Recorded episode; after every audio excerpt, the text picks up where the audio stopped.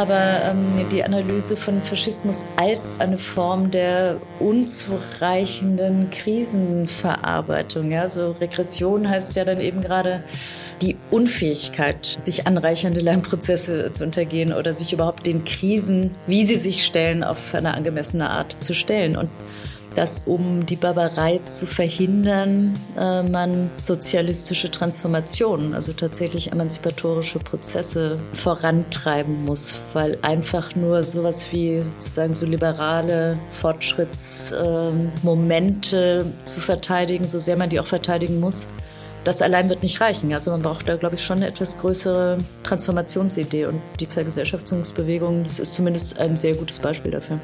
Ja, Leute, schön, dass ihr am Start seid zu eurem Dissens-Podcast. Diese Woche habe ich die Philosophin Rahel Jägi zu Gast in der Show. Wir sprechen über ihr aktuellstes Buch Fortschritt und Regression oder genauer darüber, wie wir die regressiven Tendenzen, die wir erleben, wie wir die begreifen müssen und wie wir als emanzipatorische Linke Fortschritt verstehen sollten. Ich bin euer Host Lukas Andreka und ich wünsche euch viel Spaß mit Dissens.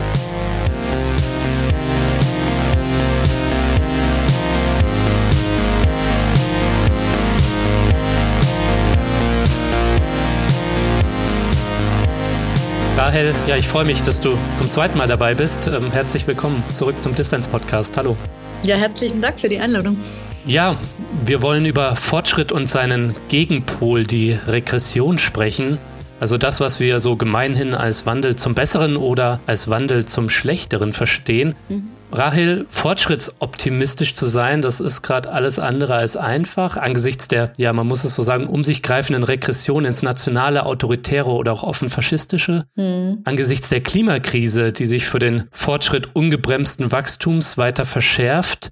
Und auch angesichts weiter bestehender kolonialer Kontinuitäten, die eng auch mit einer eurozentristischen Vorstellung von Fortschritt verbunden sind. Also angesichts all dessen könnte man sagen, die Idee des Fortschritts ist aus der Zeit gefallen, vielleicht sogar überholt oder noch schlimmer, auch eine gefährliche Idee. Hm. In deinem Buch argumentierst du aber dafür, dass wir den Fortschritt oder die Idee, dass wir die trotzdem brauchen. Warum wäre denn aus deiner Sicht so eine generelle Absage an die Idee des Fortschritts falsch? Naja, erstmal schon so wie du die Frage stellst, sind ja zwei Dinge darin enthalten, nämlich einerseits die Frage, Gibt es empirisch so etwas wie Fortschritt oder nicht? Oder ist die Weltgeschichte bis zu dem Punkt, an dem wir jetzt gelangt sind, eine Fortschrittsgeschichte?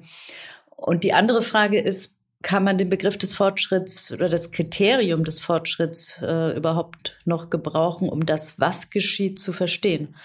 Und zur ersten Frage würde ich sagen, im Moment sieht nicht viel nach Fortschritt aus, sehr viel mehr allerdings nach Regression. Und ich rede ja in dem Buch über beides und auch darüber, dass Fortschritt und Regression zwei Seiten einer Medaille sind, dass man also für beide Begriffe im Grunde sich verständigen muss, wie man sie heute noch verwenden kann. Mhm. Und mein Argument ist, egal wie es empirisch gerade aussieht und in welche Richtung man das zeitdiagnostisch gerade wenden möchte, als Kriterium brauchen wir den Begriff. Und dann ist die zweite Frage, die du ja auch schon mit angesprochen hast, ist eigentlich auch die Idee aus der Zeit gefallen. Also nicht nur haben wir so etwas wie Fortschritt in der Welt, gibt es so etwas wie Fortschritt in der Welt jetzt gerade, sondern ähm, ist auch die Idee ähm, wertlos geworden oder eben sogar gefährlich geworden äh, angesichts dessen, dass sie, dass sie so häufig missbraucht worden ist. Und ähm, ja, im Grunde geht es mir die ganze Zeit genau darum, äh, zu gucken, was man mit der Idee oder dem Kriterium des Fortschritts noch machen kann auch wenn sowohl die Welt eher dunkel und auch ziemlich unordentlich aussieht. Und zweitens auch dann, wenn der Fortschrittsbegriff, wie du es ja angedeutet hast, einerseits in falscher Nachbarschaft zu so Arten von Fortschrittsoptimismus die glauben, es wäre gut, wenn es einfach immer so weitergeht, also die Ausbeutung der Natur immer so weitergeht und wir brauchen nur neue Techniken und Technologien, die das alles jetzt irgendwann lösen werden.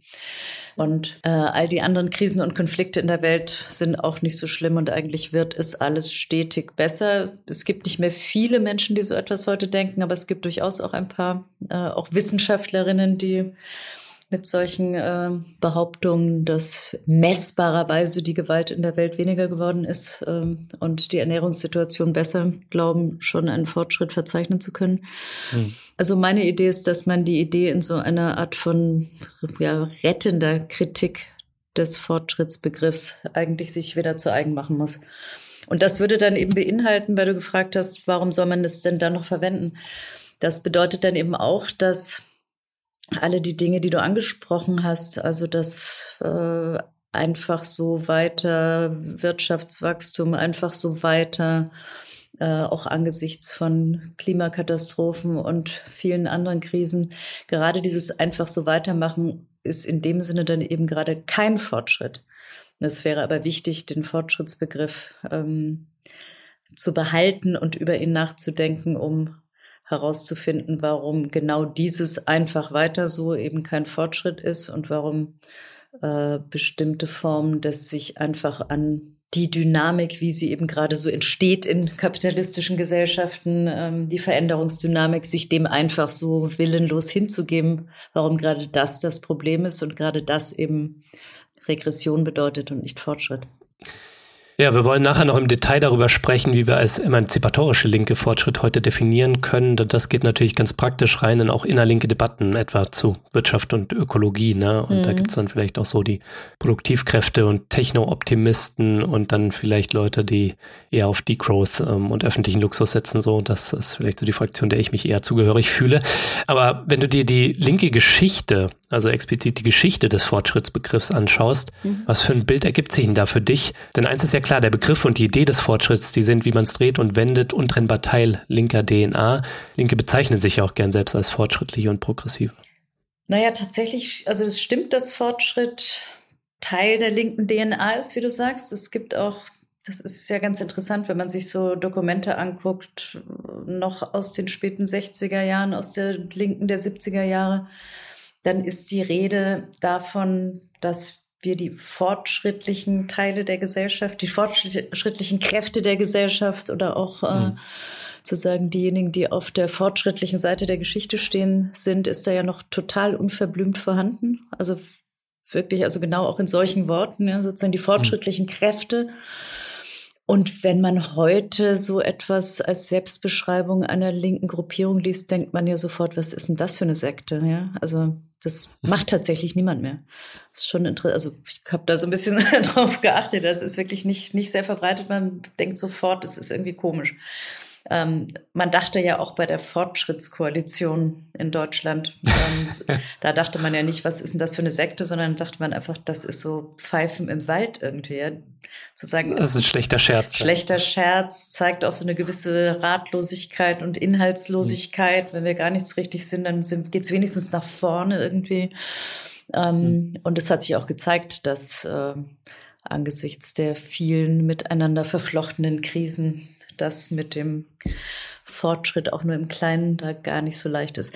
Naja, also es ist tatsächlich Teil der linken DNA, aber jetzt eigentlich nicht mehr und auch schon länger nicht mehr und auch die ähm, zu sagen Entwicklung der Produktivkräfte, Euphorie, die ja tatsächlich lange, lange ähm, auch ein wichtiger Teil linker oder jedenfalls der marxistisch, im weitesten Sinne marxistisch linken DNA war, äh, dass man auf dem Pfad der Produktivkraftentwicklung sich auch die gesellschaftlich revolutionären und progressiven, revolutionär progressiven Veränderungen erhofft hat.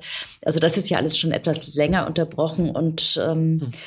also zu dem äh, zu der leichten zu dem Unbehagen, was einen ähm, oder oder auch der, der den, dem Unbehagen, was einen ereilen mag, wenn es um Fortschritt geht, mag ja durchaus auch gehören, dass die ökologische Problematik ja auch innerhalb der Linken schon wirklich ganz schön alt ist und das gerade auch in Deutschland, ähm, wenn man so an die, an die Anti-AKW-Bewegung der späten 70er denkt, das eigentlich früh angefangen hat, das Umdenken. Also in den sozialen Bewegungen, ja, also doch sehr früh angefangen hat, die ähm, ähm, die Einsicht in die Grenzen des Wachstums und des Fortschritts und die Notwendigkeit einer ökologischen Transformation und der Umstand, dass das schon so lange her ist und so wenig bewirkt hat und die Versuche jetzt etwas sozusagen kurz vor Schluss zu ändern, ähm, so zaghaft sind, ist tatsächlich ja auch nicht etwas, was einen äh, besonders hoffnungsvoll machen lässt. Hm. Aber deine Frage ging ja auch noch mal in, in, eine etwas andere Richtung, nämlich wenn die Linke immer so Fortschritts ähm, gläubig will ich jetzt gar nicht sagen. Also vielleicht sollte man auch dazu sagen, es ist zwar Teil der linken DNA, aber es ist auch gerade, wenn man über die kritische Theorie redet und diese als Teil der ähm, auch Theorieentwicklung der Linken und der neuen Linken auffasst, äh, die Skepsis gegenüber dem Fortschritt oder auch die Warnung davor, den Fortschritt ähm, zu einfach aufzufassen und zu linear zu denken oder zu glauben, dass Fortschritt so ganz automatisch schon irgendwie passiert. Da muss man quasi nur zugucken. Also die Skepsis dagegen ist äh, ja auch schon sehr alt und in der DNA jedenfalls mancher Teile der Linken auch ganz gut verhaftet. Ja, also Benjamin hat ja ganz früh in seinen geschichtsphilosophischen Thesen gerade gesagt, dass die, also mit Bezug auf die damalige Sozialdemokratie gesagt, dass die die Fortschritts, äh, der Fortschrittsglaube und die Idee, dass es so etwas wie eine Logik der Geschichte gibt, die automatisch zum Fortschritt führt, ähm, das sei Teil oder sei ein Grund dafür, dass die Sozialdemokratie so versagt hat. Ja. Also insofern die Skepsis in der Hinsicht ist auch schon relativ alt und auch die Einsicht, dass äh, bestimmte Aspekte des Fortschritts in ihr Gegenteil umschlagen können. Ja. Also dass Fortschritt regressiv werden kann ähm, oder dass äh, es sozusagen in Elemente eines nicht schon auf seine eigenen Folgen reflektierenden Fortschritts sind, die dann wiederum zur Regression beitragen. Also insofern ist in der Linken, glaube ich, schon ein, ein relativ differenziertes Bild vorhanden oder sagen wir mal so, es wäre Teil der DNA der Linken oder sagen wir dann lieber etwas weniger biologistisch des Erfahrungsschatzes der Linken. Also sowohl des theoretischen als auch des äh, sozusagen politischen und Bewegungserfahrungsschatzes der Linken. Also es wäre auch Teil genau dieser Erbschaft, äh, dass man den Fortschrittsbegriff nicht einfach so linear auffasst und nicht einfach so glaubt, es wird alles immer besser und das Ganze auch noch zu sagen linear und stetig und äh, ohne Rückschläge. Hm. Was wir aber schon auch sehen, Rahel, ist, dass die emanzipatorische Linke natürlich schwach ist, die Leute nicht für ihre Idee von Fortschritt zu begeistern und organisieren weiß, zumindest gegenwärtig noch nicht. Und da spielt natürlich auch vielleicht so eine allgemeine Verunsicherung und politische Vorstellungslosigkeit mit rein, die uns vielleicht auch über die letzten Jahrzehnte ja antrainiert wurde, mhm. wo es, glaube ich, nicht einfach ist zu zeigen, dass mehr drin ist als die Bewahrung des Bestehenden. Also wie knacken wir diese Angst vor Veränderung auf? Ja, es gibt so eine totale Ablehnung von jeglicher Veränderung und die auch die mhm. AfD antreibt und vielleicht auch so ein äh, populistisches Projekt wie die neu gegründete Wagenknecht-Partei die für mich auch so ein Beispiel von Regression ist gegenwärtig. Also was da gesellschaftspolitisch, migrationspolitisch, klimapolitisch vorgeschlagen wird, das ist halt rückwärtsgewandt und sozialpolitisch ist vielleicht gerade noch linksnostalgisch. Hm. Wie würdest du diesen selbsternannten Linkskonservatismus beziehungsweise diese Linksnostalgie bewerten? Und wie können wir im Unterschied dazu als emanzipatorische linke Fortschritt verstehen? Naja, Nostalgie kann relativ harmlos sein, auch, auch Linksnostalgie könnte relativ harmlos sein, aber ich glaube, ähm, die Phänomene, auf die du ansprichst, sind doch eher Teil einer regressiven Bewegung. Also die Nostalgie kann eben auch dazu führen, dass man das Bestehende auf eine Weise wahren will, die das, was ich als Fortschritt auffasse. Fortschritt ist in meinem Verständnis nach ja so etwas wie ein sich anreichernder Lernprozess, ein sich anreichernder Erfahrungsprozess. Ähm, und das ist jetzt für mein Konzept auch wichtig, der Prozesscharakter davon, also der Umstand, dass wir darauf gucken können und sollten, äh, wie sich die Dinge auseinander entwickeln und wie erfahrungsoffen äh, ein solcher Prozess ist. Und Linksnostalgie, wie du sie vor Augen hast, kann ja doch immer sehr schnell ein Zeichen dafür sein, dass man sich vor, sagen wir, sich aufdrängenden Erfahrungen und äh, auch vor der Art und Weise, in der Krisen uns gerade betreffen, eher die Augen verschließt oder solche Erfahrungen eher nicht zulässt. Hm. Du hast ja gefragt auch nach dem Unbehagen wegen der Angst vor Veränderung oder dem Klammern an das Bestehende. Und ich glaube, diesbezüglich den Fortschrittsbegriff oder die, die Frage danach, wie passieren eigentlich Veränderungen zum Besseren und sozusagen, äh, welche Art von Prozess ist es, den wir da äh, anstreben müssen, das scheint mir unabdingbar zu sein, weil die Wahrung des Bestehenden wird das Bestehende nicht bewahren. Das ist, glaube ich, ziemlich klar. Und das heißt, es, es verändert sich, die Welt verändert sich ohnehin und zwar rasant, ja, mit oder ohne uns gewissermaßen. Also natürlich auch durch uns. Sie verändert sich durch uns, sie verändert sich mit uns. Sie verändert sich aber auch ohne uns, wenn man äh, mit ohne uns jetzt meint, ohne dass wir als emanzipative Linke äh, da die Richtung steuern können. Und ich glaube, die, äh, der Versuch, an den Fortschrittsbegriff hier wieder anzuknüpfen, äh, hat etwas damit zu tun, diese Art von sozusagen das, die, das vielfältige Geflecht von Veränderungen, ja, der Art, wie wir sie eben zunächst mal nicht gut beeinflussen können, aber dann auch den Einsatzpunkt zu finden, äh, in dem wir etwas beeinflussen können. Und ich sage ja, Fortschritt ist Wandel im Wandel. Also es gibt eben sozusagen passive Dimensionen des Wandels. Marx redet ja immer von den passiven Vorbedingungen der Revolution und den aktiven. Und ich glaube, es gibt tatsächlich so ein Geflecht von passiven und aktiven Elementen hier.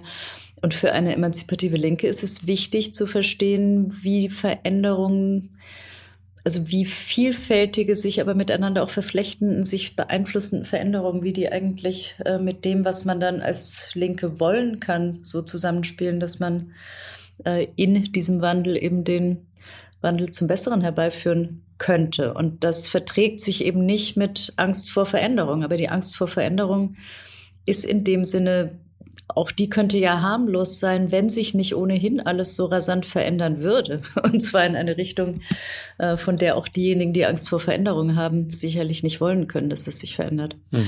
Ja, also ja, wenn Fortschritt Wandel im Wandel ist, dann ist ja, dann geht es darum, die Veränderung verändern. Das, was sich ohne unser Zutun und ohne unser Wollen und ohne, dass wir es wollen können, ähm, verändert, äh, da die Einsatzpunkte zu finden einer Veränderung. Und das hat dann mit der Frage, warum eigentlich über Fortschritt nachdenken, viel zu tun, weil das auch nicht einfach nur heißt, na ja, wir müssen fort, den Fortschrittsbegriff irgendwie behalten, weil wir brauchen so etwas wie eine positive Utopie oder ein, ein Ziel, auf das hin wir unsere Veränderungsbemühungen richten sollten. Das ist eigentlich die Art von ähm, Rettung des Fortschritts, die mir gar nicht so nahe liegt, sondern ich will eigentlich tatsächlich auf die auch darauf hinaus, dass Fortschritt eben oder die Re das Narrativ des Fortschritts, ja, also Fortschritt ist ja nicht einfach etwas, was in der Welt ist und was wir da so finden mhm. können, wie den Tisch, an dem ich gerade sitze, sondern ähm, Fortschritt ist ja ähm, ein Narrativ, eine Erzählung, eine Auffassung oder in, und Interpretation von Ereignissen in der Welt, die diese Ereignisse sowohl in einen bestimmten Zusammenhang stellt, ja, also eben daraus eine Abfolge, darin eine Abfolge sieht und sie entwickelt, als auch sie mit einer bestimmten Bewertung versieht. Ja, das ist das, was so ein Narrativ wie Fortschritt macht. Ist also sozusagen eine, eine Brille, durch die du auf die Welt guckst und nicht einfach äh, mhm. Dinge in der Welt. Und das wiederum die Frage, warum sollte man genauso auf die Welt gucken? Äh, und ist das nicht eine Brille, die eher verzerrt, als dass sie uns das äh, etwas, etwas Wichtiges oder Richtiges zeigt. Das entscheidet sich dann eben auch anhand dessen, was man damit eigentlich machen kann oder was, was das eigentlich heißt, dass man die Welt unter dem Gesichtspunkt anguckt, dass sie sich zum Besseren oder Schlechteren verändert und dass sie sich auch so verändert, dass man analysieren kann, wie bestehendes gewissermaßen ausgehöhlt wird, verfällt, widersprüchlich ist, in Krisen gerät und sich aus diesen Krisen und den Versuchen, die Krisen zu überwinden, etwas Neues entsteht und manchmal eben das angemessene Neue, manchmal etwas, was die Krise gerade verschärft oder nicht beheben kann.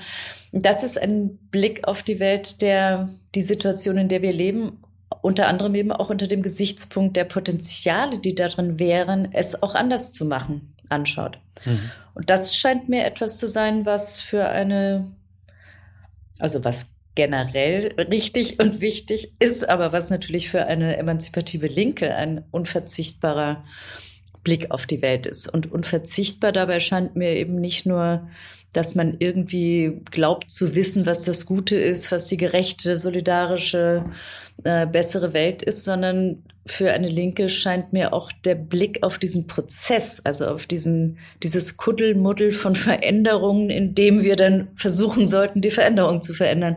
Der Blick darauf und die Schärfung auch der, der analytischen Mittel, mit denen wir, mit denen wir das verstehen können. Ja? Also die, die Schärfung sozusagen der Werkzeuge, mit denen wir äh, versuchen können zu verstehen, was da eigentlich passiert, bevor wir also nicht bevor wir, das geht ja immer Hand in Hand, ja, aber während wir äh, versuchen, etwas zu verändern, müssen wir aber auch verstehen, äh, was eigentlich die Bedingungen sind, in die wir da eingreifen, ja, die sich uns bieten, die Gelegenheiten, die sich uns bieten, weil sich gerade bestimmte Dinge verändern.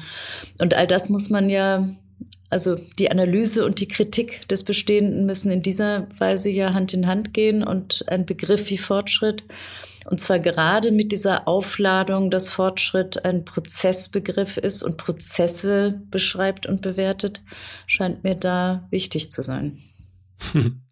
Ja, Fortschritt ist da nicht die wohlwollende Einheitspartei, die die Früchte des Sozialismus verteilt, sondern libertärer, basisdemokratischer Sozialismus, wie er auch gegenwärtig, glaube ich, in den Vergesellschaftungsbewegungen anklingt. Ähm, können wir auch nachher bestimmt nochmal drüber sprechen, wie das dann auch möglicherweise korreliert mit deiner Vorstellung von Fortschritt als ähm, Lernprozess, ja.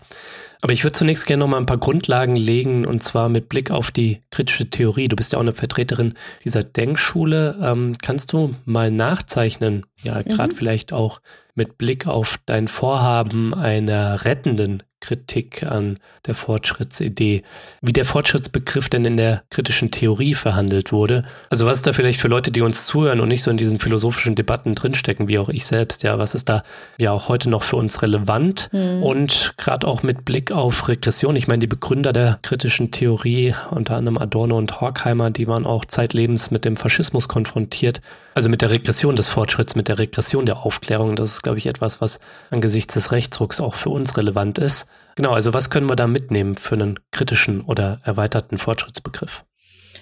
Also ich meine, ganz am Anfang steht sozusagen ähm, den von mir schon erwähnten Walter Benjamin, der in seinen geschichtsphilosophischen Thesen eben zunächst mal eine sehr kritische Haltung zu einer bestimmten Art des Fortschrittsdenkens seiner Zeit hatte. Ja, das sind so evolutionistisch sozialdemokratische Theorien, die eben glauben, äh, da ähm, das gewissermaßen aus der systemischen Veränderung des Kapitalismus selber auf einem relativ erstens friedlichen Weg und zweitens ohne, dass es eben äh, das große revolutionäre äh, Zutun des Klassenkampfes braucht, äh, sich schon Veränderungen ergeben werden. Ja? Und diese Art von, das ist aber natürlich jetzt nicht nur diese im engeren Sinne die sozialdemokratische Position, die dann von Benjamin so stark kritisiert wird, wo er eben sagt, dass genau dieses äh, illusorische Gefühl, dass man wie ein Fisch im Wasser schwimmt, ähm, ist das, was die Sozialdemokratie äh, in den Ruin getrieben hat, beziehungsweise äh, zu einer sozialen Kraft gemacht hat, die nicht aufhalten konnte, was dann passiert. Hm. Also insofern ist diese Art von, also Kritik auch an der Idee des Fortschritts selber und bei Benjamin ist das so, dass der einerseits diese Idee des Automatismus des Fortschritts äh, kritisiert und auch des Determinismus, also der Vorstellung, dass der, der Verlauf der Geschichte in gewisser Hinsicht schon vorgegeben ist, schon angelegt ist in der Geschichte, wie so, ja, was weiß ich, ja, in der, in der Blüte äh, der spätere Apfel äh, äh schon angelegt ist in der Knospe die Blume oder so.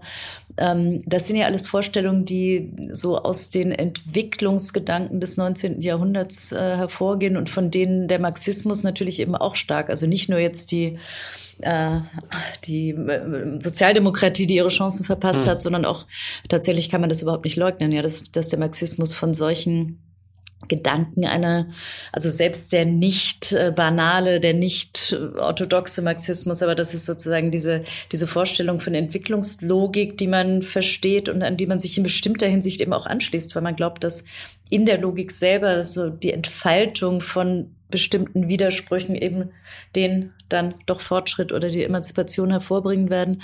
Das sind alles Ideen, die gehen bis also zu Hegel zurück, muss man sagen. Und äh, also meine Interpretation ist, dass es schon eine falsche, also eine falsche Darstellung und Interpretation der Hegelschen Geschichtsphilosophie ist, wenn man glaubt, dass sie in der sozusagen banalen Art und Weise automatistisch und deterministisch ist. Ähm, aber darüber kann man sich natürlich streiten. Aber jedenfalls sind das die Punkte, die da schon zur Debatte stehen, dass man sagt, ähm, also diese Art von äh, Automatismus, Determinismus äh, und alles entfaltet sich nach einem letztlich schon vorbestimmten Entwicklungsmodellen. Mhm. Also das hat Benjamin kritisiert. Bei Adorno gibt es dann äh, sehr interessante Überlegungen zum Fortschritt, die ähm, und auch zur Geschichtsphilosophie, die wie immer bei Adorno ähm, sehr eine starke ähm, Ambivalenz erstmal aufmachen, ja, wo er beispielsweise von der Geschichtsphilosophie, also von der Idee, dass es so etwas wie eine Logik der Geschichte, eine bestimmte Entwicklung aus den Widersprüchen herausgibt, äh, wo Adorno sagt, naja, diese Art von Universalgeschichte, also eine geschichtsphilosophische Betrachtung der Weltgeschichte, die äh, die versucht, solche Prinzipien zu erkennen, von der sagt Adorno, äh, dass sie einerseits, äh, dass man sie einerseits ablehnen muss, dass sie obsolet ist und dass man sie auf der anderen Seite aber auch braucht. Also man muss sie unbedingt haben und man muss sie unbedingt verlassen. Und das hat dann eben jeweils ähm, einerseits den Grund, dass Adorno sagen würde, ähm, oder Adorno sagt, dass mit diesem Entwicklungsdenken der Fortschrittsgeschichte. Also bei Hegel heißt es ja auch direkt, äh, Geschichte ist Fortschritt im Bewusstsein der Freiheit. Dass das etwas ist, was äh, gewissermaßen die Opfer der Geschichte rechtfertigt, ja, oder zu rechtfertigen droht, ja, dass es sowas ist wie, mhm. also weil ähm, die Sklaverei und die vielen Gewalt, also die Gewaltgeschichte des Abendlandes sozusagen, äh, wenn die sich am Ende zur Freiheit hin entwickelt, dann hat sich, dann haben sich diese Opfer in gewisser Weise gelohnt. Und das ist eine Haltung, die, äh, die Adorno und die auch Benjamin äh, sehr stark ablehnt, ja, und sagt, ja, die Toten sind tot. Und da gibt es kein, also diese Form der Sinngebung, des Sinnlosen, also des sinnlosen Leids, des sinnlosen Sterbens, äh, der sinnlosen Qualen in der Weltgeschichte ist etwas, was mit dieser Fortschrittsvorstellung sehr häufig einhergeht und dem stehen die sehr kritisch gegenüber. Und auf der anderen Seite, und das finde ich einen ziemlich interessanten Punkt, ähm, sagt Adorno, also wenn man diese Konstruktion der Geschichte auf etwas hin und letztlich eben auch Geschichte mit Fortschrittsbewegung, äh, wenn man das komplett aufgibt, dann droht man einfach dem Bestehenden zu verfallen. Ja? Also dann guckt man auf die Welt einfach nur äh, als eine, als die Ansammlung von Fakten und von Elend und Leid, äh, als die sie sich eben darstellt. Und dann nimmt man das einfach als etwas, was faktisch da ist und mhm. ähm, hat diesen, diesen Blick auf die Welt, der sie auch daraufhin untersucht, was hätte denn anders sein können? Was könnte denn anders sein? Warum ist denn das, was, äh, was sich uns gerade so darstellt, als sei es vollkommen unveränderlich? Äh, also inwiefern ist das Resultat einer Geschichte und äh, auch Zwischenetappe von etwas, was man, was eine weitere Geschichte der Befreiung aus dieser Situation sein könnte? Also dieser Blick äh, ist eben auch mit dem Fortschrittsgedanken verknüpft und diese Ambivalenz ist etwas, was äh, auch in der frühen kritischen Theorie, äh, die doch eben wirklich sehr stark, also Fortschrittsoptimismus kann man den nun wirklich nicht vorwerfen. Aber ähm, da wir ja über Fortschritt und Regression reden, ist es äh, gerade auch für die erste Generation der kritischen Theorie, mit der man landläufigerweise eben solche Namen wie Horkheimer, Benjamin, Adorno und auch Marcuse verknüpft. Ähm, gerade für die war, die ja sozusagen ihren Ausgangspunkt genommen haben mit der Erfahrung des Faschismus, ja, also mit einer massiven äh, Erfahrung des, wie Sie ja auch an mancher Stelle dann schreiben, ja, des Einbruchs der Barbarei und eben auch mit einer massiven Erfahrung der Regression und der regressiven äh, sozialen Bewegungen. Und ich finde immer interessant und ich versuche auch immer ein bisschen zu verteidigen, warum man über Fortschritt überhaupt redet und über Regression reden will, äh, indem ich sage, naja, egal was ihr jetzt von Fortschritt haltet, aber Regression ist tatsächlich etwas, was, ähm, wenn man sich diese Tradition anguckt, immer wichtig war. Es war, und es macht einen sehr, sehr entscheidenden Unterschied, ob man den Faschismus einfach nur als das absolut Böse versteht, ja, also als Grauen, Barbarei, das moralisch unverzeihbare Böse, was es also ohne Zweifel auch ist. Und natürlich haben diese Autoren das auch so verstanden. Mhm. Aber die Perspektive, unter der Faschismus sich als Regression darstellt, ist für diese Schule des Denkens, ich würde sagen, fast noch wichtiger. Oder sagen wir, das eine ist eben sozusagen, da braucht man gar nicht drüber, drüber nachdenken, dass das so ist. Also das ist böse, äh, schlecht und grauenvoll ist. Aber ähm, die Analyse von Faschismus als Moment von Regression, was ja auch dann bedeutet, und das nehme ich eigentlich auf, ähm, als eine Form der unzureichenden Krisenverarbeitung. Ja, so Regression heißt ja dann eben gerade die Unfähigkeit, äh, Erfahrungen zu machen, sich anreichernde Lernprozesse zu untergehen oder sich überhaupt den Krisen, wie sie sich stellen, auf, auf eine angemessene Art äh, zu stellen. Und das ist etwas, was für die ähm, äh, für die kritische Theorie in ganz vieler Hinsicht wirklich entscheidend war. Und das ist, wenn man sich überlegt, was macht man eigentlich mit solchen Begriffen oder was machen die, dann ähm, kann man auch davon sagen, Regression ist dann eben ein Begriff, der anders als ein Begriff, der einfach nur normativ wäre, also der einfach nur auf einen Wert, auf die Bestimmung dessen, wie die Welt sein sollte, hinzielt. Anders als solche Begriffe ähm, ist der Begriff Regression einer, in dem immer auch so ein untersuchend analytischer, verstehendes Element enthalten ist, ja, so dass man äh, versucht äh, aufzuschließen äh, und zu verstehen, was da eigentlich passiert ist. Und ich glaube, das sind ja, das ist im Grunde auch genau das, was Marx gemacht hat. Ja, also Marx hat sich eben nicht hingestellt und gesagt, der, der Kapitalismus ist böse, ausbeuterisch und ähm, und quält die Menschen, was er ja auch getan hat und das hat er ja auch gesehen, dass er das tut, sondern äh, der entscheidende Punkt und damit auch der entscheidende Punkt zu einer bestimmten Art äh, von von linker emanzipatorischer Politik war ja eben auch da das Ineinander von verstehen, was da eigentlich äh, passiert und welche Bedingungen das hervorbringt ähm, und dem emanzipatorischen Einsatz dabei. Hm. Also die Dialektik der Aufklärung ist ein Buch, was im Grunde die Selbstkritik oder der Versuch der rettenden Kritik an der Aufklärung, der aber sehr weit geht und wo die Aufklärung und der Fortschritt, kann man äh, dazu sagen, sozusagen einer Radikalkritik unterzogen wird und wo radikal geguckt wird, ähm, was sind eigentlich die Elemente des Fortschritts und der Aufklärung selber, die dazu geführt haben, dass es so umschlagen konnte in Regression und eben zeitgeschichtlich in den Faschismus damals. Also da wird ähm, sehr genau versucht zu analysieren, wie die wie eine, eine verengte äh, Vorstellung von Aufklärung und damit auch eine verengte äh, äh, Vorstellung von Fortschritt äh, gewissermaßen als ihr als ihre Kehrseite oder eben als etwas, was sie selber äh, mit hervorbringt, äh, genau diesen Rückfall haben.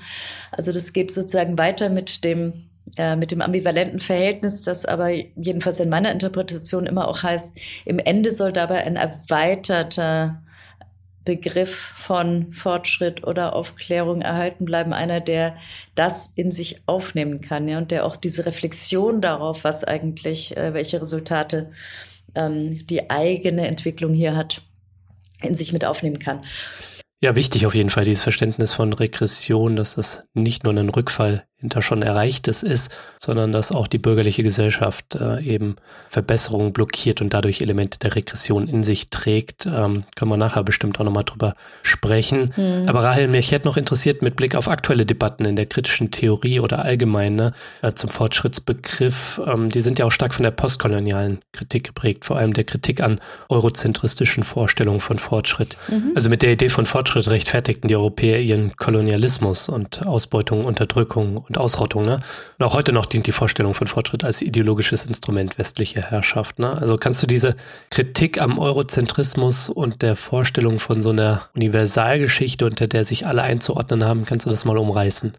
Das ist etwas, was ähm wenn wir jetzt zur so heutigen Debatte über Fortschritt, die nochmal so aufgenommen worden ist, kommen, die ja sehr stark davon geprägt ist, dass unter anderem aus der Sicht der postkolonialen Theoriebildung Begriffe wie Fortschritt, aber auch Aufklärung, äh, aber auch Emanzipation. Also es gibt so ein ganzes Cluster von Begriffen, die im Grunde ja auch alles klassisch linke Begriffe sind, ja, in, in verschiedener Weise, mhm. aber eben auch klassisch europäisch geprägte und von bestimmten westlichen Vorstellungen von äh, Gesellschaft, Fortschritt, Aufklärung Emanzipation, äh, das ist ja eben auch ein Cluster von Begriffen, das für eine, für eine sehr spezifische Vorstellung von der Welt und auch eine sehr spezifische Lebensweise steht und in dieser in gewisser Weise eben auch entstanden ist. Und das ist etwas, was ich glaube sehr zu Recht ähm, von der postkolonialen Kritik aufgegriffen worden ist äh, und die, die dann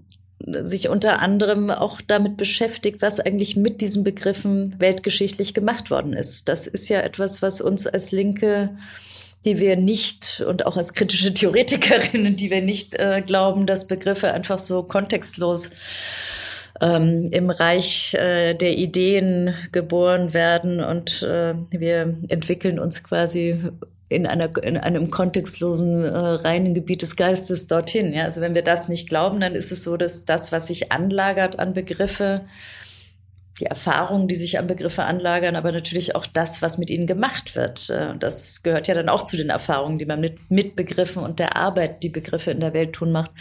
Also wenn wir glauben, dass das alles eine Rolle spielt, dann glaube ich, muss man die den postkolonialen Einwand, der äh, sagt, im Namen des Fortschritts, im Namen der Emanzipation, im Namen äh, der Gleichheit und der Freiheit sind ähm, äh, und der Rationalität äh, sind unfassbare äh, äh, Gewalttaten, Gräuel in der Weltgeschichte verübt worden. Mhm. Der Entwicklungs jetzt spezifisch auf den auf die Fortschrittsidee bezogen, ähm, wenn man mit der klassischen Fortschrittsidee auch so etwas verbindet wie ein Entwicklungsmodell, also die Vorstellung, dass die Menschheit sich eben und die frühen Theoretiker der, der, des Fortschritts haben das auch sehr unverblümt so gesagt. Ja, also diese Vorstellung, das Menschengeschlecht bewegt sich eben fortschreitend seiner Perfektion entgegen. Es wird immer besser.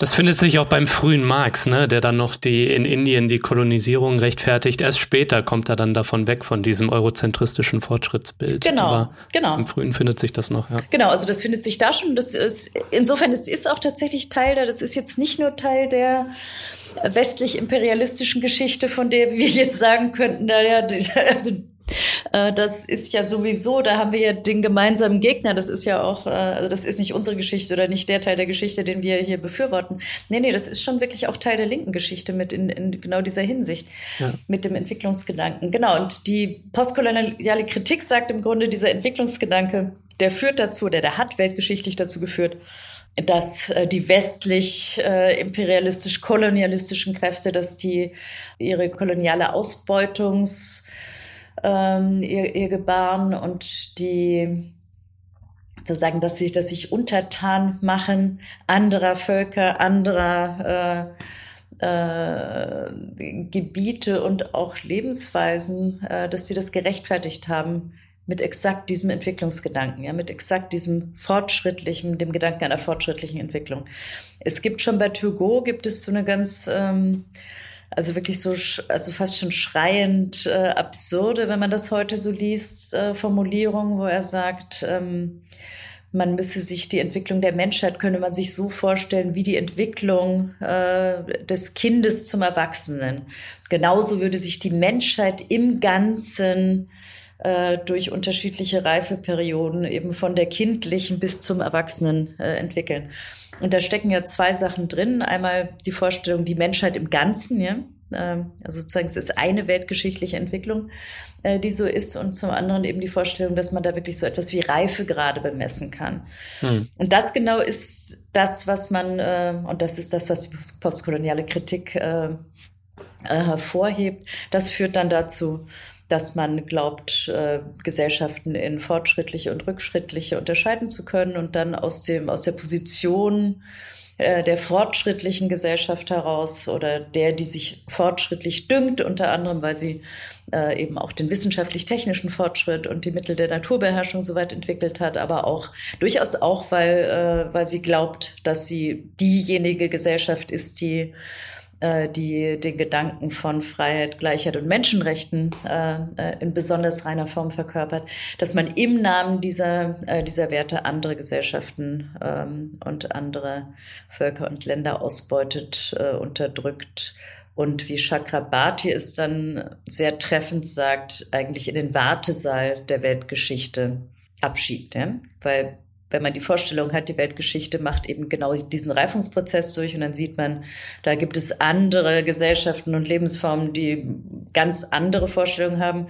Dieser Entwicklungsgedanke des Fortschritts führt dann sehr leicht dazu, dass man äh, nicht einfach anerkennen kann, dass es andere Formen sind, sondern das sind dann eben Lebensweisen, Lebensformen, auch Weltauffassungen, äh, die sind eben noch nicht da, wo wir aber schon sind. Mhm. Und entsprechend sind die im Wartesaal, entsprechend müssen die äh, einerseits äh, auf dem Warteplatz sich noch ein bisschen gedulden, bis sie wirklich Anteil haben dürfen. Ähm, äh, auf der anderen Seite äh, gibt es ergibt sich dann daraus auch die Rechtfertigung dafür, dass wir sie zivilisieren müssen zu eben jener Reife, diesem Fortschritt erst bringen müssen. Und wir alle wissen, glaube ich, äh, mit welcher unglaublich, äh, also welche Blutspur der ein solcher Entwicklungsgedanke in der Weltgeschichte hinterlassen hat und ja auch noch hinterlässt.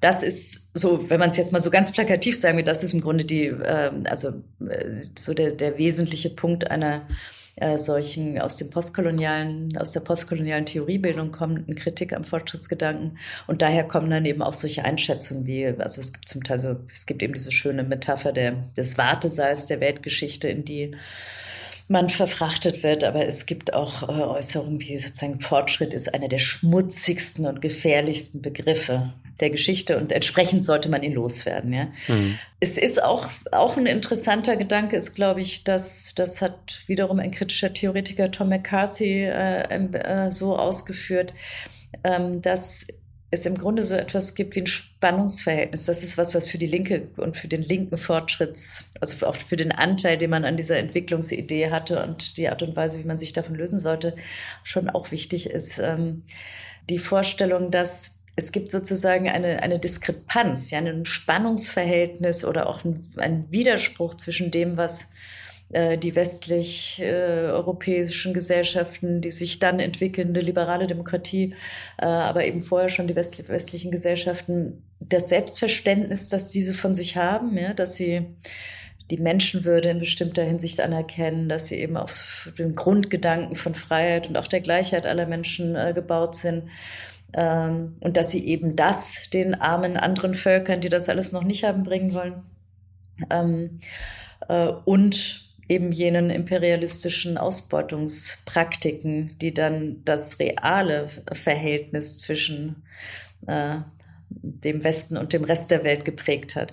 Und Fortschritt fungiert dabei, so die Überlegung von McCarthy, als so eine Art von Legitimationsbegriff. Der soll die Kluft schließen zwischen äh, diesem, äh, der Realität äh, des Umgangs mit den anderen und äh, eben jenen äh, Ideen, indem man sich eben gewissermaßen vormacht oder den anderen vormacht, dass es nur zu ihrem eigenen Besten ist. Ja, das ist ja auch in dieser Metapher von Kindheit und mhm. Erwachsensein der Menschheit. Also Kinder muss man eben manchmal auch sagen, dass sie nicht immer nur Eis essen dürfen.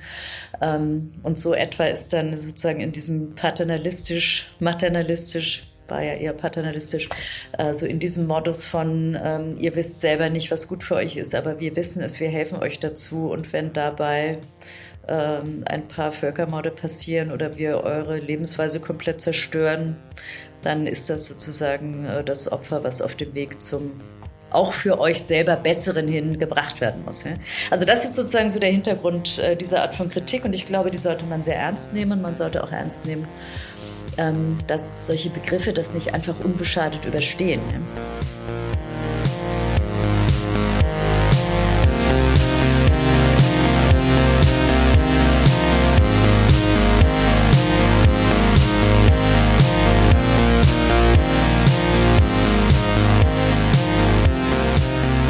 Ja? Ihr Lieben, Zeit für einen klitzekleinen Dissens-Werbeblock, denn dieser Podcast hier, der ist nur möglich, weil es viele Fördermitglieder gibt, die monatlich meine Arbeit hier supporten. Nur so kann ich kostenlos, unabhängig und für alle da draußen senden. Ja, und um Dissens am Laufen zu halten, brauche ich natürlich auch immer wieder neue Fördermitglieder. Also wenn dir dieser Podcast hier gefällt und du noch nicht dabei bist, dann schließ doch jetzt eine Fördermitgliedschaft ab. Das geht schon ab 3 Euro im Monat. Und du tust damit nicht nur etwas Gutes, supportest meine Arbeit und die Arbeit von der Was tun Crew, die ja auf der Dissens-Plattform läuft. Nein, es winken auch Goodies und du nimmst wöchentlich an meinen Verlosungen teil. Dieses Mal gibt's das Buch von Rahel Jeggi zu gewinnen, Fortschritt und Regression. Alle Infos dazu und dazu, wie du uns supporten kannst, gibt es natürlich in den Show Notes und auf dissenspodcast.de.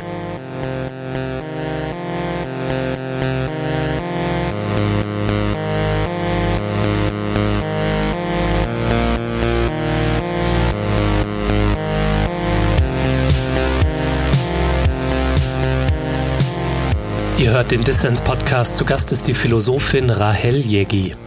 Ja, die koloniale Gewalt der Moderne, das ist der Schatten der Fortschrittsgeschichte und das wirkt bis heute nach, ne? ideologisch getarnt in der Sprache von Demokratie und Menschenrechten. Die Kritik daran und die, die Kolonisierung, ja, die müssen wir uns als Linke natürlich zu eigen machen. Andererseits gibt es auch Schattenseiten der Fortschrittskritik und die thematisierst du auch in deinem Buch. Also mhm. die Fortschrittskritik selbst kann auch reaktionär oder regressiv sein. Ein Beispiel, was mir jetzt spontan einfällt, wäre zum Beispiel islamistischer Fundamentalismus, der sich zum Beispiel als antikolonial versteht, aber natürlich super reaktionär ist in dem Gesellschaftsbild, was er hat. Und das gilt es als Linke natürlich auch zu kritisieren, weil wir können uns ja nicht aus Ablehnung eines imperialen Fortschrittsbegriffs dann so einem Werterelativismus verschreiben, mhm. der sagt, okay, das ist ähm, alles cool, so wie es ist.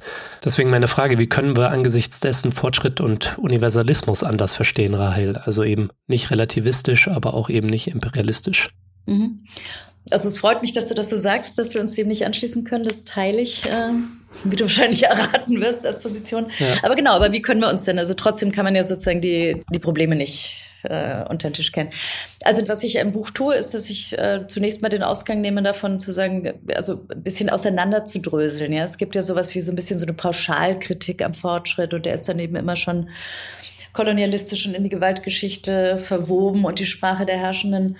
Ähm, und ich versuche eigentlich die Dimensionen des Fortschritts, die so unglaubwürdig geworden sind, erstmal auch ein bisschen auseinanderzunehmen, um dann zu gucken, wie sich in Bezug auf was, was sich da eigentlich anders verstehen lässt. Und die Entwicklungsdimension ist wahrscheinlich die wichtigste. Also, oder, also es gibt zwei Dimensionen des, sagen wir, alten klassischen Fortschrittsgedankens, die da äh, entscheidend sind. Zum einen die mit dem Fortschritt sehr häufig verbundene ähm, Auffassung, dass Fortschritt gewissermaßen so eine überindividuelle Macht ist. Ja, so Fortschritt ist etwas, was passiert. Ja, seinesgleichen geschieht, wie das bei Musil immer heißt.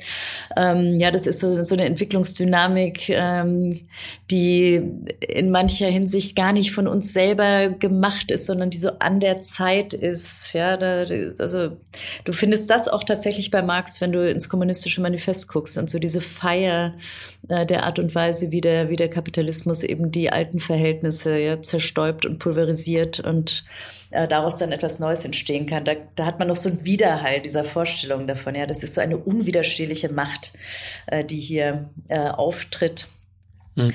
Und eben dieser Entwicklungsgedanke, über den wir ja schon geredet haben. Und in Bezug auf beides, oder es hängt ja eng miteinander zusammen, gerade aber auch in Bezug auf diesen Entwicklungsgedanken, äh, der so am stärksten in der auch postkolonialen Kritik steht.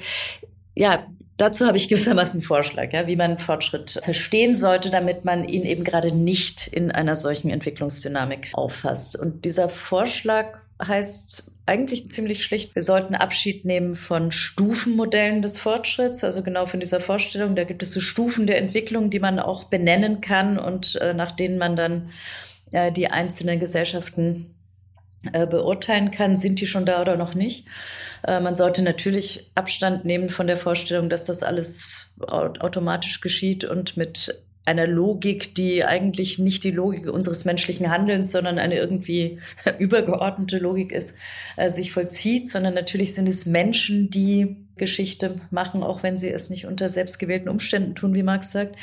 Und mein Vorschlag, dass man hier auf den Prozess selber guckt, also eben Fortschritt, nicht äh, auffasst mit Blick darauf, was hier erreicht werden soll. Also erstens nicht mit Blick auf Stufen der Entwicklung, die dann, wo dann ganz oben sozusagen als Trophy, als, äh, als die Trophäe äh, die gelungene Entwicklung und der Reifepunkt sozusagen steht, sondern dass man sich angucken sollte, wie der Prozess von gesellschaftlichen Lern- und Erfahrungsprozessen eigentlich stattfindet. Ja, wenn ich davon ausgehe, und ich gehe davon aus, dass Gesellschaften sich reproduzieren, auf dem Weg der Überwindung von Problemen und Krisen. Ja, also dass Gesellschaften sind konfrontiert mit Problemen, die sich stellen, die sie überwinden, äh, im Verlaufe derer Konflikte und Krisen auftreten und äh, die jeweils weiteren Entwicklungen haben etwas damit zu tun, wie man diese Krisen und Probleme, die sich hier stellen, also die sich einerseits auf ganz basale Ebene eben immer stellen, äh, die aber dann eben manchmal sich zu höherstufigen Krisen entwickeln können. Und wenn man davon ausgeht, dass das das ist, was, womit Gesellschaften zu tun haben, Probleme zu lösen und äh, auf diesem Weg stehen sie vor Schwierigkeiten, die äh, zu Krisen führen, die irgendwann nicht mehr lösbar werden, dann ähm, hat man nicht mehr die Vorstellung, dass Fortschritt so etwas wie die Bewegung zu einem Ziel, das wir schon kennen, hin ist, sondern, und das ist mein erster, sozusagen der erste, äh, die erste Weichenstellung, die ich hier vornehme, dass ich sage, Fortschritt ist nicht Fortschritt zu etwas hin, sondern von etwas weg. Mhm. Ja, Fortschritt ist Problemlösung einer bestimmten Art. Ja, Problemlösung hört sich jetzt immer so also harmlos an und dann denkt man so, ja, die denkt irgendwie, dass Gesellschaften sich eben so ganz harmlos immer auf dem positiven Weg der Problemlösung entwickeln. So meine ich das aber nicht, sondern ich meine durchaus eben Probleme in diesem äh, Konflikt- und krisentheoretischen Sinne von, ähm, das sind eben Krisendynamiken, die Gesellschaften äh, in den Lern- und Erfahrungsprozessen, die sie machen, äh, die sie da durchmachen.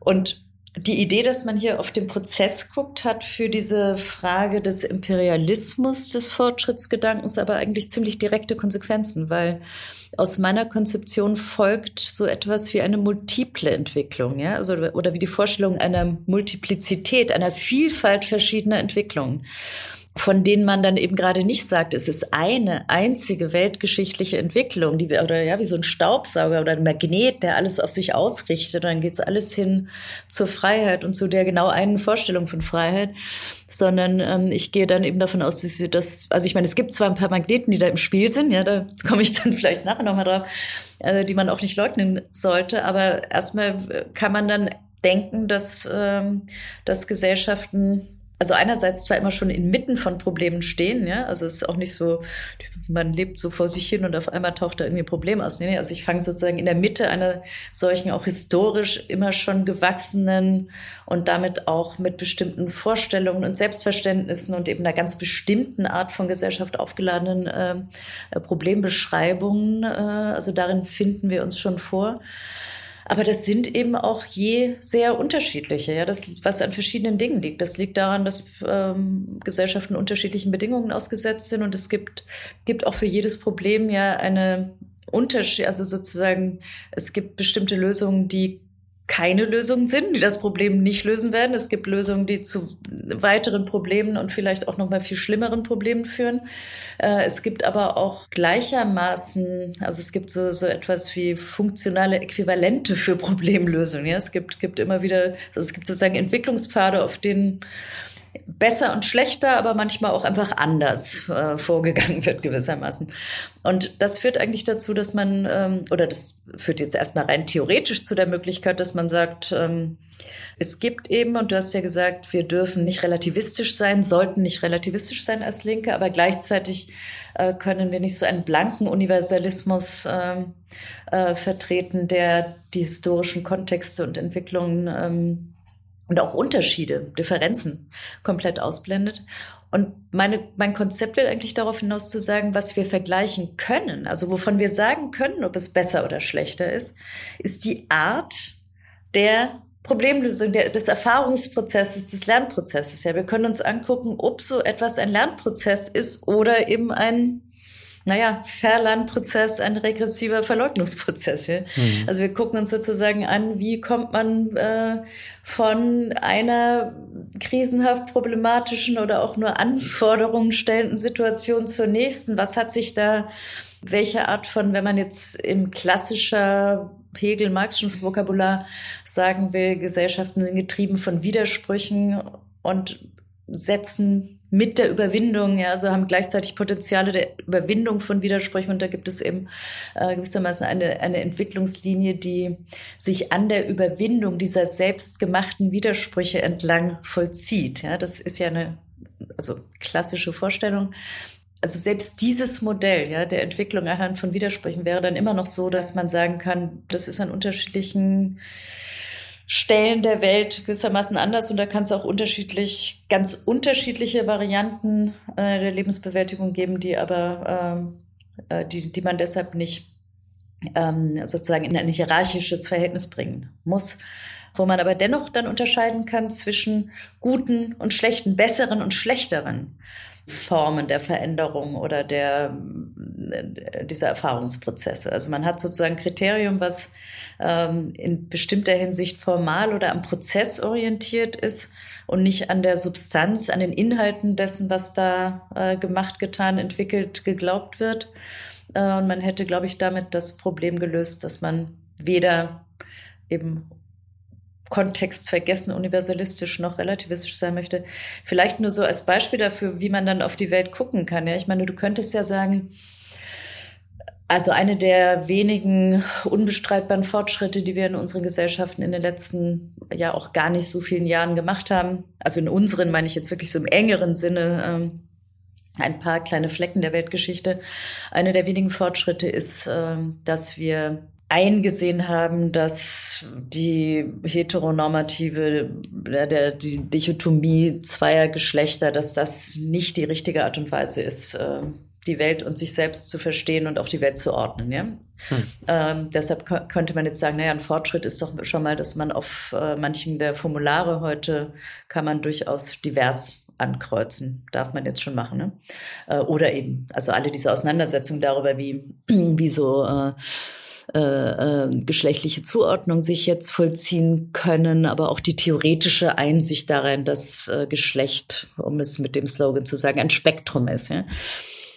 Also viele von uns würden sagen, das ist ein Fortschritt, dass wir das jetzt so sehen. Das äh, ist auch etwas, was ähm, also in die Selbstverständnisse, in die Körperlichkeit hinein, in alle möglichen äh, Verhältnisse einiges an äh, Bewegung gebracht hat, auch an, an emanzipatorischen Möglichkeiten, die man vorher gar nicht richtig hat denken können, die allerdings in der neuen Linken auch schon lange Thema waren, muss man sagen. Ja, das ist ja in der Hinsicht nicht ganz neu. Da kann man sich gerade auch an jemanden wie, wie Marcuse erinnern, der, äh, der diese Dinge durchaus alle auch schon mal so im Blick hatte. Aber eben nicht in diesen Worten und es war auch nicht so durchgesetzt. Und genau diese, diese Vorstellung davon, dass jetzt der Geschlechterdualismus und bestimmte Formen der Zuschreibung selber gewalttätig sind einerseits, aber eben auch Lebensmöglichkeiten äh, versperren. Also nehmen wir mal an, das ist ein Fortschritt. Dann kann man sich ja andere Gesellschaften angucken. Es gibt einige, äh, also so ethnologische Studien über, über Gesellschaften in, in Brasilien beispielsweise, wo es ohnehin, also sozusagen immer schon 15 Geschlechter und nicht zwei gab. Ja? Jetzt könnte man sagen, naja gut, dann waren die schon lange da, wo wir jetzt langsam erst hinkommen. Also bei 15 sind wir ja auch noch nicht wirklich.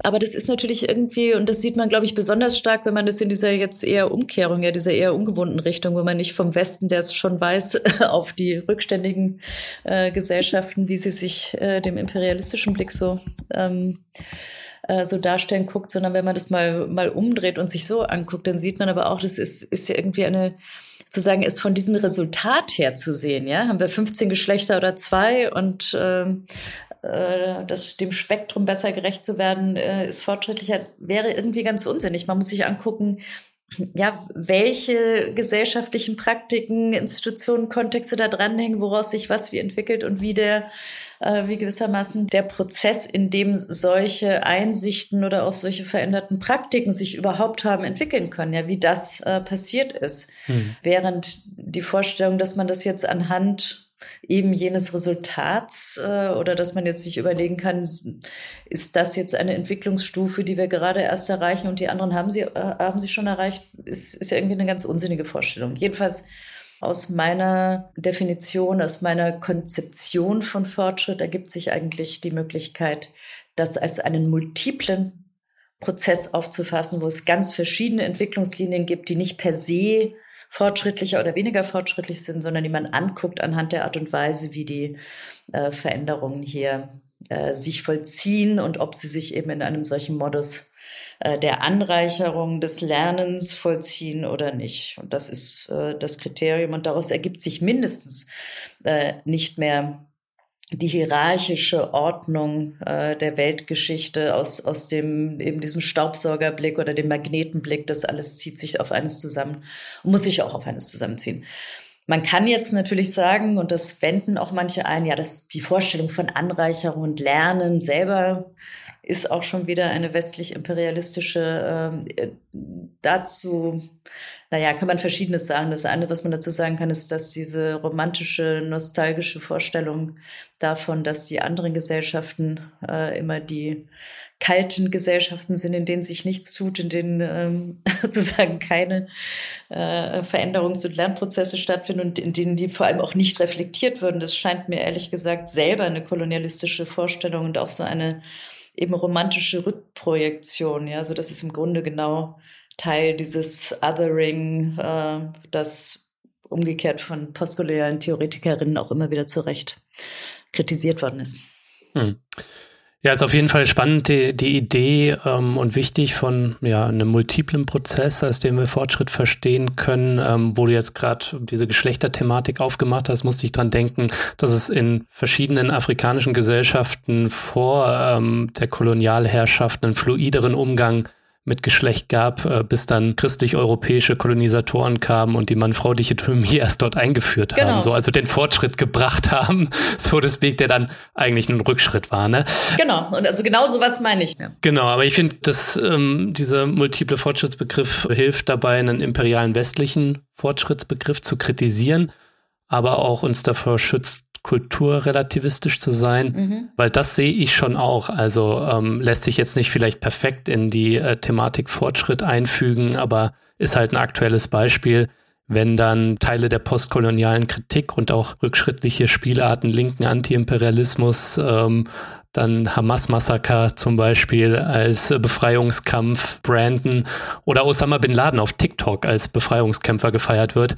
Da zeigt sich dann irgendwie, also dass Fortschrittskritik auch äh, rückschrittlich sein kann. Genau, ich meine. Also da müssen wir, glaube ich, auch aufpassen. Ne? Also ich meine, genau deshalb möchte ich einen nicht relativistischen Fortschrittsbegriff. Also hm. man kann ja auf die, auf das Dilemma mit dem Fortschritt auch so reagieren, dass man sagt, na ja, Fortschritt lässt sich eben gar nicht äh, universell bestimmen. Ja, es gibt keinen Fortschritt im Ganzen und es gibt keinen Fortschritt sozusagen mit großem F, sondern es gibt immer nur lokale Fortschritte. Es gibt Fortschritte in Bezug auf etwas. Ja, wenn und das ist also das ist einer der Auswege, der manchmal gegangen wird, der gerade auch in der Diskussion der kritischen Theorie zurzeit manchmal vorgeschlagen wird, dass man sich eben auf solche lokalen oder sektorialen Momente beschränkt und dabei dann eben auch mit einer gewissen Bescheidenheit eben sagt, na ja, innerhalb unseres westlichen Wertehorizonts finden wir eben die zunehmende Inklusion und zunehmende äh, Gleichheit oder Freiheit äh, richtig, aber das ist eben dann genau nur unser Universum gewissermaßen und ich bin eben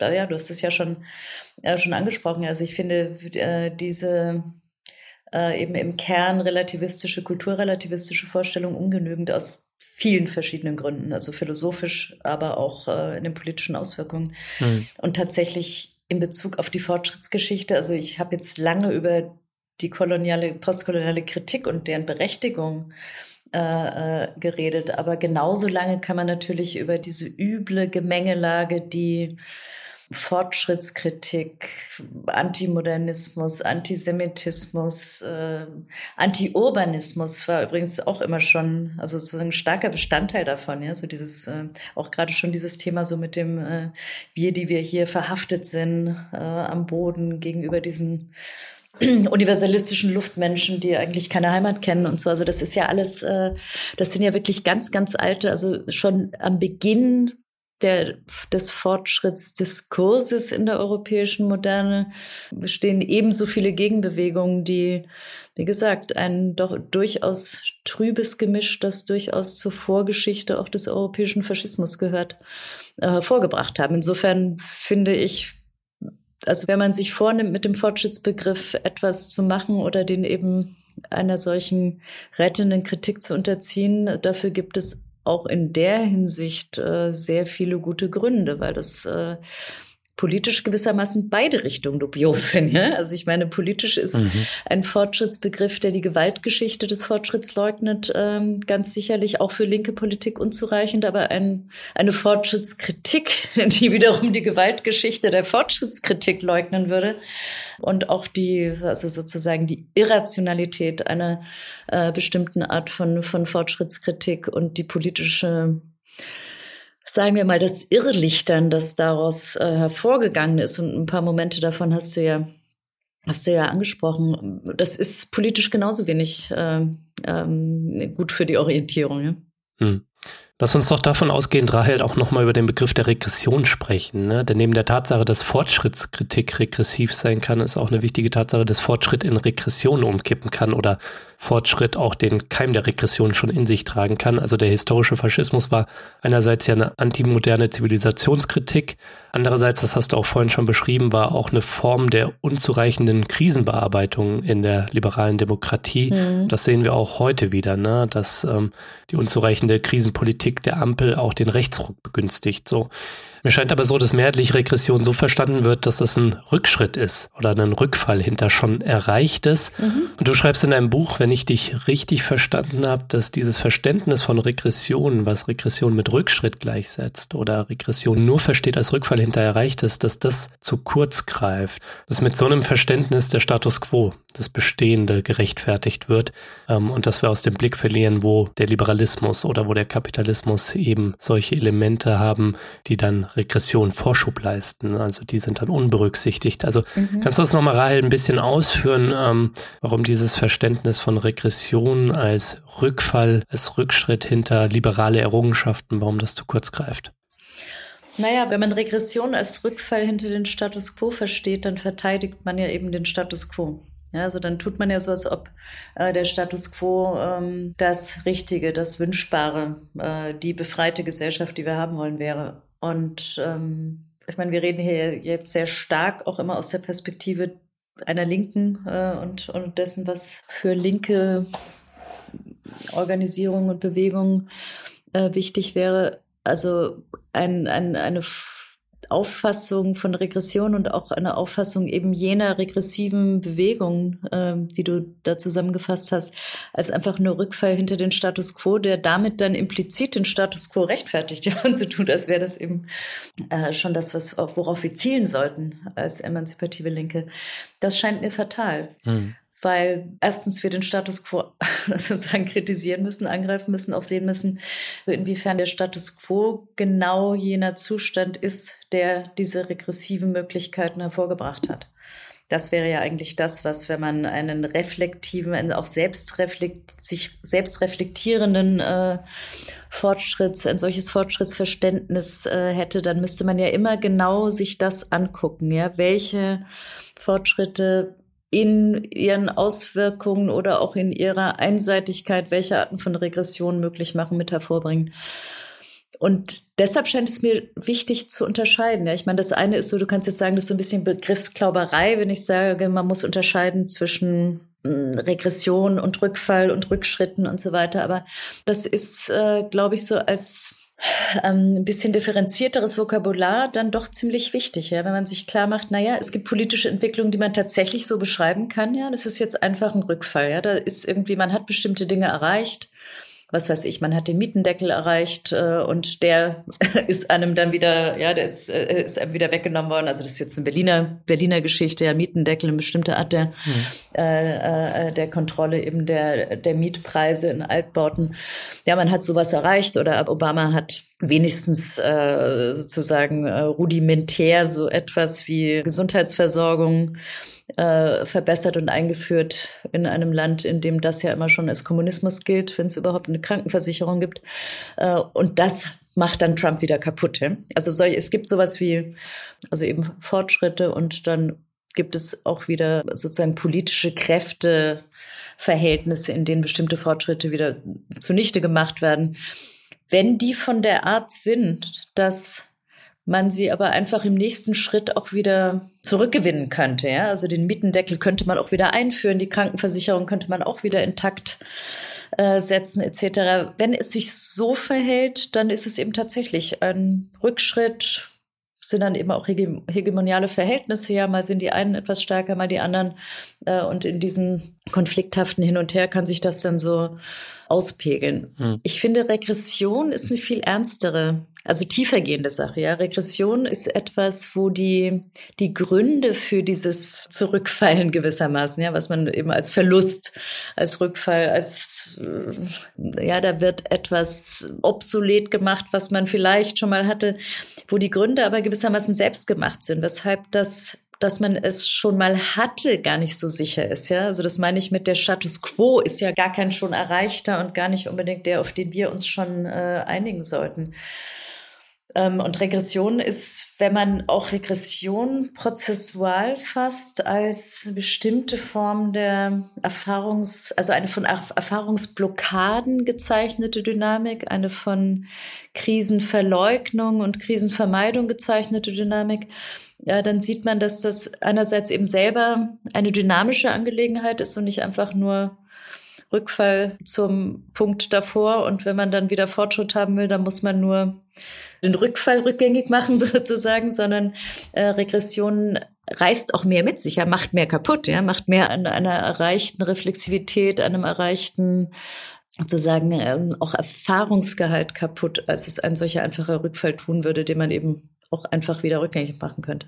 Mhm. Also das scheint mir, deshalb scheint es mir eine, eine wichtige Unterscheidung zu sein. Und es ist, glaube ich, auch deshalb wichtig, weil man sich dann die regressiven Momente und Bewegungen ähm, auch leichter als dynamische und vorwärtstreibende vorstellen kann. Ja, bei Rückfall denkt man immer, ja, wir haben einen Zustand erreicht und die gehen dahinter zurück. Aber schon, wenn man sich historisch den Faschismus anguckt, ähm, die Blut- und Bodenmythologie der Nazis war ja nicht einfach die Idiotie des Landlebens, wie Marx sie so scharf beschreibt, ja, sondern es ist ja eben die hochindustrialisierte Menschenvernichtung und auch als Gesellschaftsformation, also nicht nur, dass es sich um eine äh, kapitalistische und in dem Sinne eben eine modern kapitalistische Gesellschaftsformation immer noch handelt, ja, äh, sondern das ist ja, das ist ja selber moderne. Das ist nicht einfach Rückschritt hinter die Moderne. Und es ist nicht einfach, hm. jetzt machen wir wieder Blut und Boden im Sinne von, äh, äh, jetzt äh, bleiben wir bei Acker und Krume. Ja, das ist natürlich ein Teil der Ideologie und ein Teil des Versuchs hier, bestimmte Dinge völkisch äh, ausschließend zu bestimmen. Aber es ist ja also auch sozusagen ganz konkret in der ökonomisch-sozialen Formation ist es ein Vorwärts ist es ein Vorwärtsdrängen, ja, es ist eine Transformation der Gesellschaft in eine faschistisch industrialisierte Gesellschaft. Und das ist komplett anders als wir gehen jetzt mal eben zurück in die Dörfer, ja und machen bestimmte äh, Aspekte der Moderne rückgängig. Das ist ja ein Rückgängigmachen der Moderne, also sozusagen in einer modernen Dynamik. Mhm. Also das ist schon an diesem historischen Beispiel, glaube ich, das, was einen darauf aufmerksam machen muss oder kann, wie Regression eben anders zu verstehen ist. Und ich glaube, wir sind ganz gut beraten dabei, dass auch bei dem, was wir alle, glaube ich, jetzt so sehr leicht, als was sind jetzt die Beispiele für regressive Bewegungen, ähm, da kommt man natürlich ganz leicht auf die vielfältigen äh, neuautoritären, präfaschistischen, populistisch-völkischen äh, Bewegungen ist ja irgendwie klar, dass das so das, das Erste ist, woran man denkt. Aber man tut, glaube ich, gut daran, die eben auch unter diesem Gesichtspunkt zu sehen. Zweiter Punkt, man tut vielleicht auch gut daran, die linke Abwehrhaltung, die denkt, dass sie einfach nur das Bestehende hier, also sozusagen, wir schließen jetzt mal die Reihen und äh, verteidigen einfach das Bestehende man tut gut daran, auch über Regressionen auf Seiten der Linken zu reden gewissermaßen. Und damit meine ich jetzt auch nicht nur die Wagenknecht-Linke und das, was das offenkundig regressive Element der Nähe zur äh, völkisch-nationalen Abschließung ähm, da zutage kommt, sondern damit meine ich durchaus auch, also bei vielen von uns sozusagen diese erste Tendenz, die man angesichts dessen, was äh, Oliver Nachtwey die regressive Moderne nennt, so diese erste Tendenz, dass man zum Beispiel so eine starke Nostalgie für den Sozialstaat der 70er Jahre auf einmal entwickelt. Ja, das ist ja relativ verbreitet, also auch so ganz, mhm. ist ja erstmal auch überhaupt nichts Schlimmes, ja, so da denkt man jetzt anders als bei den nationalistisch, völkisch, antimigrantischen oder eben den Attacken auf die Migrationsgesellschaft, also anders als bei solchen äh, Ideen denkt man ja nicht sofort an Regression, aber auch das hat ja ein regressives Moment, ja, wenn man sich in dem Sinne Deshalb war es mir so wichtig zu sagen, der Status quo ist doch gar nicht was, woran wir uns festhalten können. Also man muss sich klar machen, dass ähm, der Sozialstaat der 70er Jahre also nicht nur von neoliberaler Seite und nicht nur von rechts, sondern auch von links attackiert und kritisiert worden ist. Und zwar auch zu Recht. Ja? Also dass so bestimmte ja. disziplinierende, normalisierende auf den sozusagen, ja, die Nicht-Prekarität, aber dann eben doch so des männlich dominierten Familienhaushalts und der Langzeitarbeitsperspektive, die aber eben auch so bestimmte Familien- und Lebensstrukturen befördert hat. Also, dass das etwas war, was gerade auch der Linken als sozialstaatliche Bevormundung, Bürokratisierung, Einengung etc. auch immer wieder vor Augen gestanden ist. Das muss man, glaube ich, also genau an diesem Punkt muss man auch wieder anschließen und sagen, genau an dem Punkt hätte es einer radikal demokratischen, freiheitlichen Transformation oder der emanzipatorischen Überwindung dieses Sozialstaats äh, bedurft. Was passiert ist, ist eben was ganz anderes, was uns in Form der Prekarität getrieben hat, die dazu führen, dass wir jetzt äh, gewissermaßen an die Sicherheit dieser Zeit mit nostalgischem Blick äh, zurückdenken. Ich meine, die meisten heutigen Linken haben das ja auch gar nicht mehr erlebt, aber ähm, und können das deshalb äh, noch viel leichter zum goldenen Zeitalter machen. Aber auch sowas meine ich mit. Ich meine, das ist einer der Gründe, warum ich sagen würde, die Regressions- oder die Rückfalldiagnose, die im Grunde immer nahe liegt, der Status quo war schon in Ordnung. Oder wurde sich das sozusagen hinter dem Rücken einer solchen Diagnose ganz leicht einschl äh, einschleicht. Das scheint mir problematisch. Mhm. Also mir gefällt dieses Adorno-Zitat, wo Adorno sagt, die Regressiven sind eigentlich, die betreiben den Verrat am Möglichen.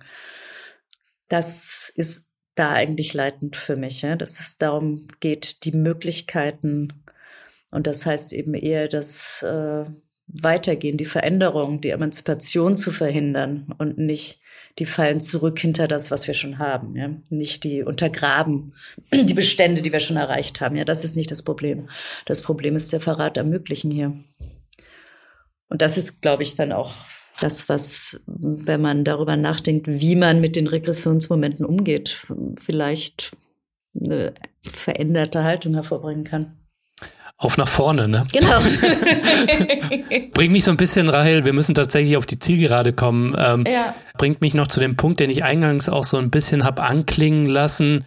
Wenn du davon sprichst, von Fortschritt als Anreicherungsprozess und von Regression als einem blockierenden Prozess, ist das natürlich für viele, die uns zuhören, auch erstmal ein bisschen abstrakt, ja. Und mir scheint da vor allem dieses, wenn du schon auf den Prozess abstellst, diese Frage, ja, der radikalen Demokratie, die du jetzt auch eben schon hast durchblicken lassen, ne? Es muss radikal demokratisch zugehen. Äh, beste Beispiele sind vielleicht so Vergesellschaftungen bei euch in Berlin, aber auf demokratische Art, ja. Mhm. Also kannst du das vielleicht nochmal zumindest kurz anreißen, wie sich deine Ideen zu Fortschritt als eben Anreicherungsprozess, wie die sich einfügen lassen, so in Ideen dazu, die ein bisschen mehr so das praktische Handgemenge betreffen, ne? Also wie wir uns eine sozialistische Politik der Gegenwart vorstellen können. Naja, das ist nicht ganz an mir, das äh, in allem Detail auszumalen, aber tatsächlich ist das Stichwort Vergesellschaftung gefällt mir da schon sehr gut, ist auch etwas, womit ich also mich einerseits viel befasse und was mir andererseits, wenn du mich jetzt fragen würdest, was gibt mir überhaupt politisch Mut oder Hoffnung, würde ich sagen. Also Hoffnung ist gar nicht so mein Begriff. Ich finde, der gehört nicht so ganz in mein Arsenal. Aber ähm, wenn du mich fragst, was mir da überhaupt Mut geben könnte, ähm, würde ich sagen, die Bewegungen in Richtung, also die Überlegungen und Bewegungen in Richtung Vergesellschaftung äh, spielen da schon eine ganz prominente Rolle. Unter anderem deshalb, weil es ein Thema ist, dass gewissermaßen emanzipativ an bestimmten sehr vertrackten Konfliktlagen auch innerhalb der Linken gewissermaßen vorbei. Also ja, das ist so quer dazu. Das ist einfach äh, ist eine Vorstellung, die letztlich auf eine gesamtgesellschaftliche Transformation zielende, jedenfalls kann man das so verstehen, wenn man das so weiterdenkt und nicht nur denkt an die Vergesellschaftung bestimmter ähm, Immobiliengesellschaften, sondern erstens auf weitere Bereiche auch zielt, sowas wie Vergesellschaftung äh, von Energie, aber zweitens auch darauf zielt, dass die Vergesellschaftung zum Beispiel eben eines Teils der Immobilienunternehmen dann durchaus ein Aufreißen von Möglichkeiten auch hinsichtlich der Dekommodifizierung, also der Entmarktlichung ähm, des Bereichs Wohnen und auch der Transformation des Umgangs mit Städten äh, und der Öffentlichkeit überhaupt ja, zur Folge haben könnte. Ja? Also ich halte das, also da tatsächlich vieles von dem, was da gemacht wird, ist für mich eigentlich das beste Beispiel für das, was man eben nicht reformistische Reform nennen könnte, mhm. wo man eben gerade, ja, so sozusagen das, was man an Reformen, wenn man linksradikal ist, immer so problematisch findet, dass es die radikalere Transformation verstellt, wo das eben gerade nicht so ist, sondern es umgekehrt so ist, dass es äh, Möglichkeiten eröffnet, von denen man gar nicht weiß, wo die dann enden können, ja, so wo sozusagen, ich finde ja ohnehin, dass man diese Unterscheidung Reform und Revolution ähm, also, dass man der so ein bisschen die existenziell, existenzialistische, das Pathos nehmen sollte, ja, indem man sagt, ja, ob, also ob für bestimmte Veränderungen oder ob für die Veränderung, die wir angesichts der uns umgebenden dramatischen Situation ähm, brauchen, ob wir da eine Revolution oder Reformen brauchen, das entscheidet sich tatsächlich an den Krisen, ja, also es entscheidet sich in der Welt und nicht sozusagen in unserem Wollen. Also wenn, wenn sozusagen der alte Rahmen nicht reicht, um die Probleme, die sich zeigen, zu lösen, dann, dann entsteht die revolutionäre Situation, die einen Wechsel des Rahmens oder den Paradigmenwechsel erfordert. Ja, aber insofern Vergesellschaftung finde ich, da ist ein, ist ein gutes Stichwort. Ich finde das vor allem auch deshalb interessant, weil es, also für mich ist das tatsächlich eine auch der Übersetzung von dem, was ich unter Sozialismus verstehen würde und eine der Übersetzungen, von der man äh, sich gewissermaßen so die Arbeitsaufträge abholen kann, ja, wo man sagen kann, okay, also wenn eine nicht ganz schlechte, nicht ganz falsche Übersetzung von Sozialismus wäre, also meine Formel wäre jetzt Vergesellschaftung des Gesellschaftlichen, dann muss man sich eben die Bereiche angucken und auch die Bedingungen, die in diesen Bereichen äh, herrschen äh, und die da äh, bestimmte Dinge nahelegen und möglich machen äh, oder eben nicht. Und ich finde da diese also eben das als Übersetzung dafür Sozialismus ist eben auch so etwas wie eben genau das, ja, das, was gesellschaftlich ist und sein sollte, äh, zu vergesellschaftlichen, finde ich eigentlich einen ganz schönen äh, Wegweiser hier.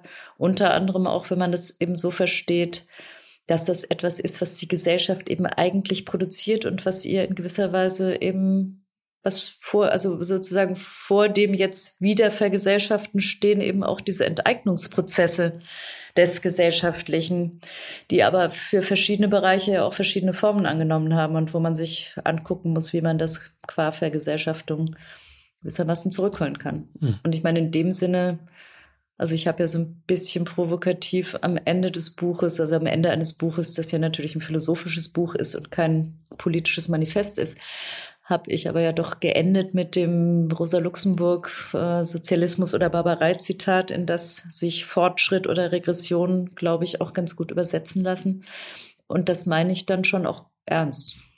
Dass es in dem Sinne, dass wir tatsächlich vor solchen Alternativen auch immer wieder oder gerade heute vielleicht stehen. Ja, und das bedeutet aber eben auch, dass das nicht einfach zwei Alternativen sind, die wir so vor uns stehen haben, ja, wo man sich gewissermaßen so entscheiden könnte, ja, will ich jetzt Sozialismus, will ich Barbarei, sondern dass um die Barbarei zu verhindern, äh, man sozialistische Transformationen, also tatsächlich emanzipatorische Prozesse vorantreiben muss, weil es eben als einfach nur die Bestände erhalten und bewahren. Und ich glaube auch einfach nur sowas wie sozusagen so liberale Fortschrittsmomente äh, zu verteidigen, so sehr man die auch verteidigen muss.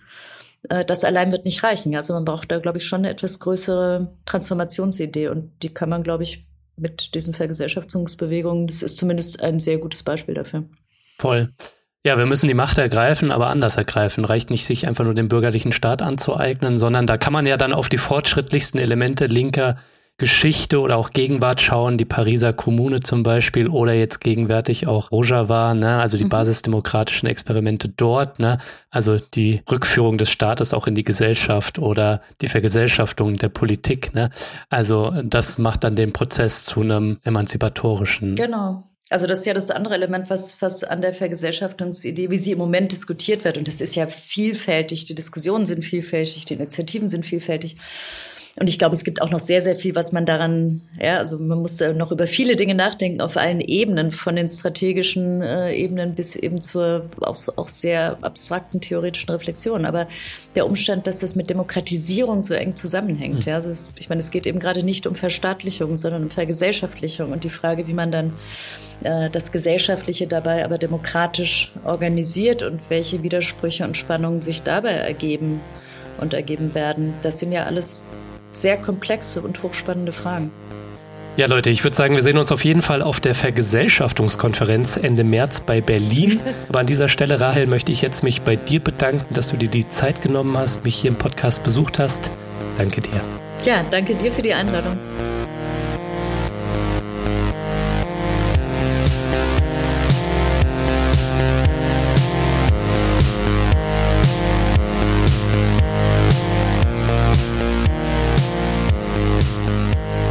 Ja, ihr Lieben, das war's auch schon wieder. Das war der Distance Podcast für diese Woche. Mein Gast war die Philosophin Rahel Jeggi. Wenn ihr euch für ihr Buch Fortschritt und Regression oder ihre Arbeit im Allgemeinen interessiert, dann schaut doch mal in die Show Notes, da habe ich Wissenswertes verlinkt. Ja, und vergesst nicht, damit ich Dissens weiterhin für alle da draußen kostenlos machen kann, bin ich auf euren Support angewiesen.